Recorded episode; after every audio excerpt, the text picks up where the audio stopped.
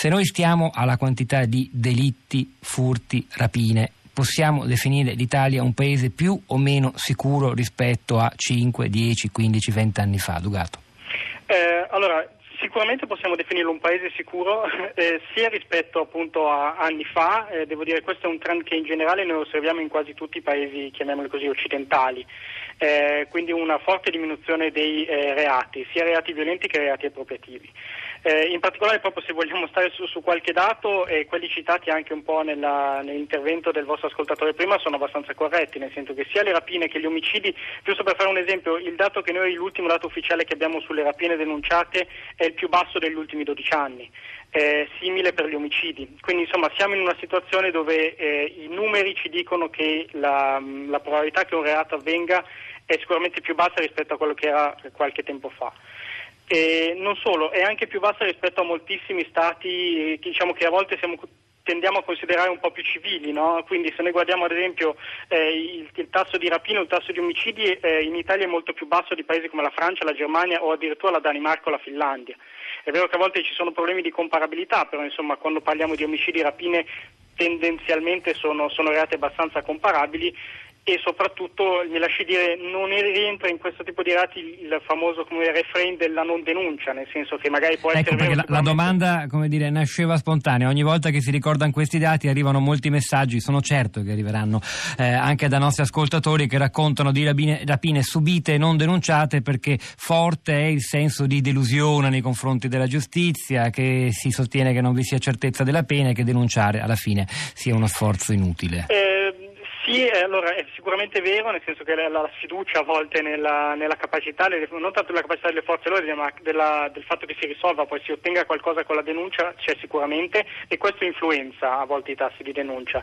Devo dire che su alcuni tipi di reato, come gli omicidi per esempio, eh, è molto più difficile che questo, sia, che questo avvenga, quindi eh, di solito a livello proprio internazionale vengono utilizzati come un metodo per paragonare eh, i livelli di criminalità tra gli stati perché sono abbastanza affidabili. Eh, tornando a quello che diceva prima anche il vostro ascoltatore, effettivamente è vero, se guardiamo gli Stati Uniti, che appunto a volte vengono presi come esempio, il tasso di omicidi negli Stati Uniti è cinque volte superiore rispetto a quello italiano. Quindi parliamo sicuramente di una probabilità di dire, essere uccisi in modo violento decisamente più alta. Quindi non 30 ma 10, insomma, tanto corre- eh, correggiamo eh, i numeri. Il vostro ascoltatore riportava un dato che era leggermente diverso, cioè la probabilità di eh, ah, morire pro- per un eh, reato con arma da fuoco. Io parlo proprio della, in generale di, della possibilità di essere uccisi, quindi eh, sicuramente molto più alta. Ovviamente negli Stati Uniti, essendo c'è una libera circolazione delle armi da fuoco, questa probabilità è molto più alta che eh, dire, i reati che avvengono con le armi da fuoco sono molto più diffusi. Peraltro lui, l'ascoltatore, che, che dunque ha detto una cosa giusta, eh, se, se, non capisco male, eh, eh, sottolineava come eh, ciò avvenga a parità di furti, cioè se noi consideriamo un certo numero di furti, quella è la nostra esposizione al rischio se ci troviamo negli Stati Uniti. Eh, questo dovrebbe insegnarci molto sull'impatto di una libera circolazione delle armi all'interno di una società. Ma questo sì, assolutamente, nel senso che tutti gli studi ormai dimostrano come il, la libera circolazione delle armi in realtà ha come risvolto principale il fatto che i reati avvengono in maniera sempre più, eh, più violenta. E su questo tra l'altro poi eh, è anche interessante rispetto a quello che lei diceva sulla riforma dell'articolo 52 di cui si stava, stava parlando, poi non so magari ne parleremo, ma eh, anche su questo sicuramente la possibilità che ci siano molte più armi circolanti e che quindi venga data teoricamente la possibilità di difendersi in realtà poi spinge a una sorta di escalation di violenza, quindi bisogna sempre stare molto attenti.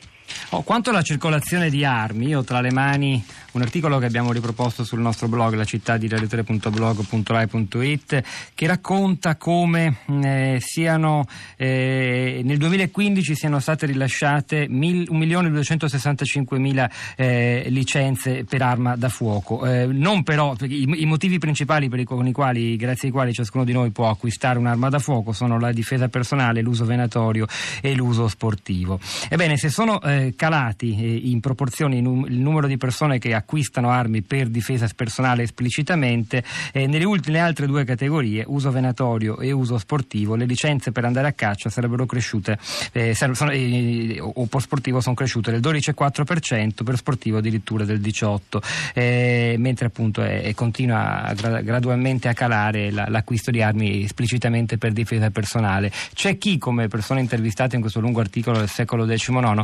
ipotizza mm, che questo ricorso alle armi armi da caccia o per fare il tiro a segno in qualche poligono in realtà nasconda semplicemente un altro modo di autodifendersi con armi in pugno, insomma. Lei che ne pensa? No, sicuramente dire, questo può essere. Diciamo che per me è preoccupante il dato e le spiego per un, per un, semplice motivo. Noi una cosa che sappiamo è che moltissimi dei reati violenti che avvengono, non parlo solo di omicidi, ma anche eh, proprio di violenze di per sé, avvengono all'interno per esempio di contesti familiari. Questa è una cosa che quasi tutti i dati ci dicono. Moltissimi degli omicidi, e anche le cronache a volte ce lo dicono, eh, non sono tanto legati al, a fenomeni come rapine e via dicendo, ma sono molto più legati a eh, conoscenti o eh, situazioni appunto intrafamiliari. Eh, il fatto che all'interno delle abitazioni entrino sempre più armi da fuoco eh, indipendente dal motivo è sicuramente un, dire, un, campanello d'allarme perché vuol dire e potenzialmente può portare a molti più incidenti eh, anche relativi al e quindi a un, dire, eh, un, un, accresciuto tasso di incidentalità violenta da questo punto di vista che sicuramente è una cosa che nessuno vuole. Noi abbiamo eh, la legittima difesa prevista dal nostro codice penale, lo ricorda anche in un lungo e bello intervento stamani su Repubblica Giuliano Pisapia, ma la Commissione Giustizia della Camera sta eh, ipotizzando di modificarlo. ci può fare un quadro quadro sintetico, chiaro della situazione? Allora, eh, sì, dunque, le, la questione secondo me è diciamo, più che riassumere questo che sarebbe anche abbastanza lungo in questo momento. Io credo che il ragionamento da fare è eh, come, può, come, si può intervenire, qual è il modo migliore per intervenire per fare questo tipo di, di riforma.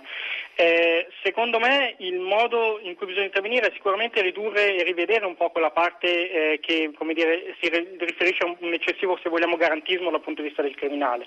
Questo sicuramente è il punto più caldo su cui eh, il dibattito dovrebbe vertere. Dall'altra parte bisogna stare attenti un po' a eh, rientrare in quel concetto di eh, autorizzare le persone a farsi giustizia da sé. Questa è assolutamente una cosa che va evitata per due motivi. Uno per un motivo più etico da un lato, per cui abbiamo parlato prima della scarsa fiducia che i cittadini hanno nelle istituzioni.